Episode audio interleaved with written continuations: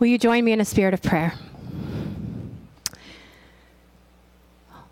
Holy, loving God, may the words of our mouths and the meditations of our hearts be acceptable to you, O Lord, our rock and our Redeemer.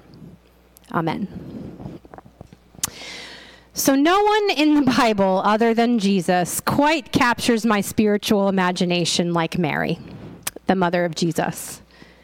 There is so much that we don't know about her, but the things that we do know about her bring us right into our bodies and into the very presence of God. Her relative Elizabeth does that too, which is maybe why I love and cherish this particular story so very much. As a matter of fact, I'm wearing a shirt uh, with a picture of Mary. It's historically accurate. Um, and it says, Cast down the powerful, uh, lift up the lowly. And because it's the third Sunday of Advent, I had to have pink. There was no pink on the shirt, so that's where I'm wearing my fancy stole. Um, I also love the scandalous nature of this story. That those uh, whom their society would have shamed because of their bodies were the ones who were the heroines of the story.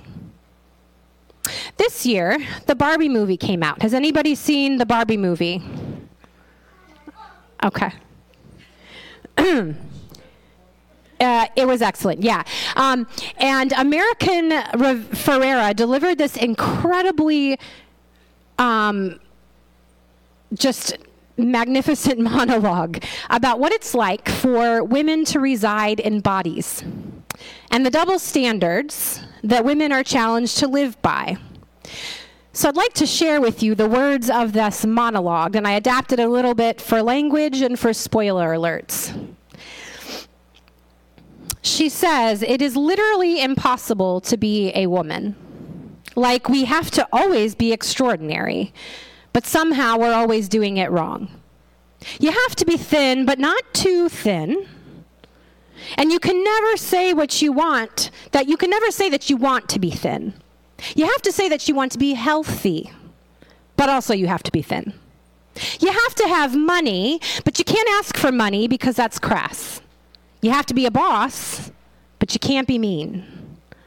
You have to lead, but you can't squash other people's ideas. You're supposed to be to love being a mother, but don't talk about your kids all the darn time.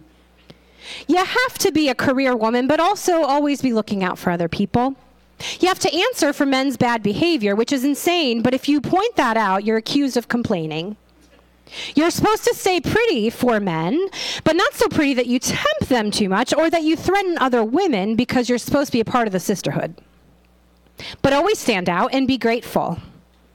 But never forget that the system is rigged. So find a way to acknowledge that, but also always be grateful. You have to never get old. Never be rude, never show off, never be selfish, never fall down, never fail, never show fear, never get out of line. It's too hard. It's too contradictory, and nobody gives you a medal or says thank you. And it turns out, in fact, that not only are you doing everything wrong, but also everything is your fault. I'm just so tired of watching myself and every single other woman tie herself in knots so that people will like us. And if all of that is also true for a doll, just representing women, then I don't even know. When I saw this in the, in the theater, by the way, you could have heard a pin drop while this was being read. And then applause at the end because it was felt. You feel this in your body, right? It's the shame game. The easiest way to stop people from living freely and into their fullness is to shame them. Now, while Mary and Elizabeth probably didn't play with Barbies, this week I couldn't help but think about how Mary and Elizabeth defied the standards about their bodies that they were prescribed rejecting the shame game of their day. Their bodies were very much valued based on what they could produce, particularly when it came to bearing children. Alternatively, their bodies were a source of shame if their bodies didn't produce, or if they produced it in the wrong way. So, for Mary and Elizabeth, their bodies would have been shamed for the above reasons. Elizabeth was barren most of her life. When other women were bearing children in their prime years, Elizabeth's womb remained closed for business. She wasn't being a good wife, unable to perform that which was expected of her. It wasn't until she was going on in years or older in years, whatever ridiculous words we use to describe that, that she actually did bear a child. When it felt like the ship had already passed, which was an incredible source of joy for her. So, so Elizabeth's shame was early. She experienced it because of what her body couldn't do. And Mary, well, an unwed teenage pregnancy, everybody loves that. She was even engaged. Absolutely scandalous. She also knew that according to the law found in Deuteronomy, she could be stoned for such a crime. It would eventually get to the point in her small village of about 50 to 75 families that the word would get around and she would have to answer for what happened. Would people believe her incredible story? That a messenger from God visited her, a young woman, clearly not a priest? and told her the seemingly ridiculous story of what had just happened to her. Unlikely. You guessed it. Shame for you. They would also shame Joseph, by the way, her fiance, especially if he decided to stay with her, and her family, too, if they supported her. But when the angel shared this good news, the good news, uh, with her, he reminded her that Mary, you, favored one, chosen by God, you're not alone. God will be with you and will support you and give you all of the courage that you will need to do this. God's loving gaze is on you. Nothing will be impossible with God. And none of this is by accident. So we have these two women in their bodies who, by outside appearances, did not do things the right way. God had also spoken to both of the men in their lives about this, and their response was fear and disbelief, understandably so, especially Joseph. Wait, you're pregnant? I know for a fact that's not mine. Um, and they they both eventually got on board, but it took both of them a while, and that's not their story today. But Mary and Elizabeth, they received the news of joy, news with joy and gratitude to be partnering with God in God's story. When the angel told Mary that Elizabeth was also with child, she went to her right away and stayed there for three months. Elizabeth was already six months along, so it's likely that Mary got to witness Elizabeth giving birth. Elizabeth, gray haired and wise, likely offering loving care to Mary, while Mary helped a growing Elizabeth take care of those tasks required of a woman's life in Judea.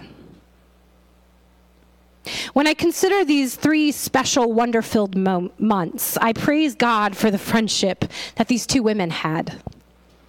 Neither of them had the type of medical advancement that we have today, and this was both of their first pregnancies, so neither were experienced at this. They might have seen other women have babies, but was not their experience. They had each other. They kept each other company. I imagine Elizabeth nurturing Mary through some of that morning sickness.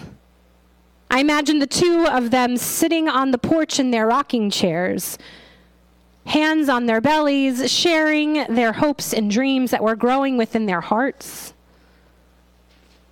About the boys who were growing in their wombs, joyfully expectant, dreaming about what it would mean to be mothers about what their boys would look like. Will he have my eyes? My nose, my skin, my hair? I imagine Mary getting, watching Elizabeth get closer and closer to giving birth, watching her belly and her body expand and stretch, maybe even rubbing her feet as they became swollen. These two women, in extraordinary circumstances, probably did what ordinary women did with and for each other while they're pregnant. They spent time waiting together, caring for one another, and praying for the babies they both soon would deliver. And while with Elizabeth, very early on in her pregnancy, Mary offered this beautiful song of praise that Lena had read for us earlier. from the Gospel of Luke. We, it's also called the Magnificat, and it is maybe my favorite scripture um, in the world.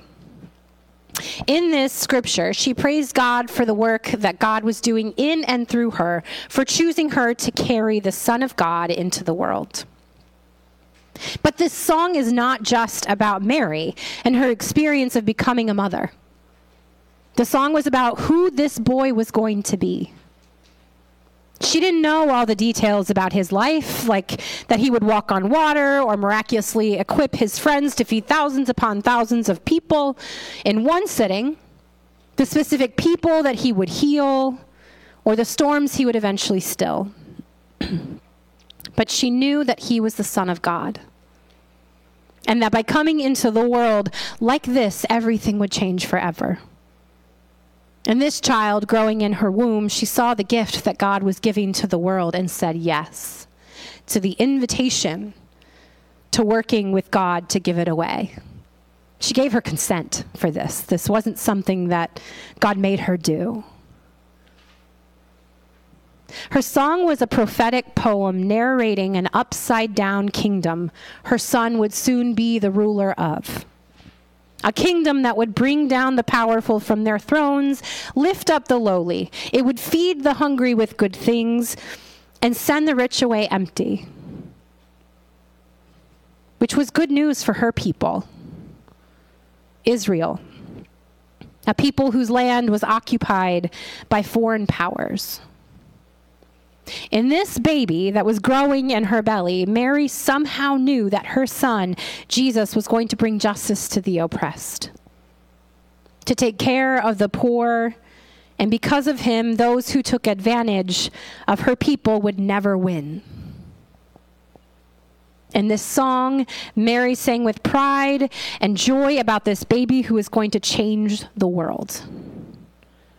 And praise God for inviting her to take a lead role in the story. One of my favorite verses in today's text is Elizabeth's word to Mary when she greets her for the first time. She said, And blessed is she who believed that there would be a fulfillment of what was spoken to her by the Lord. These two women carrying these baby boys were women of faith, prophets of the Most High God. God didn't choose them to bear John the Baptist, who prepared the way of the Lord, and Jesus, the embodiment of God, the incarnation, because their situations were ideal or because they were wealthy and powerful. That's who we might choose, but it wasn't who God did. God chose them to bear good news because of their faithfulness, because they would say yes and through them, God would accomplish the most beautiful acts of love the world has ever seen.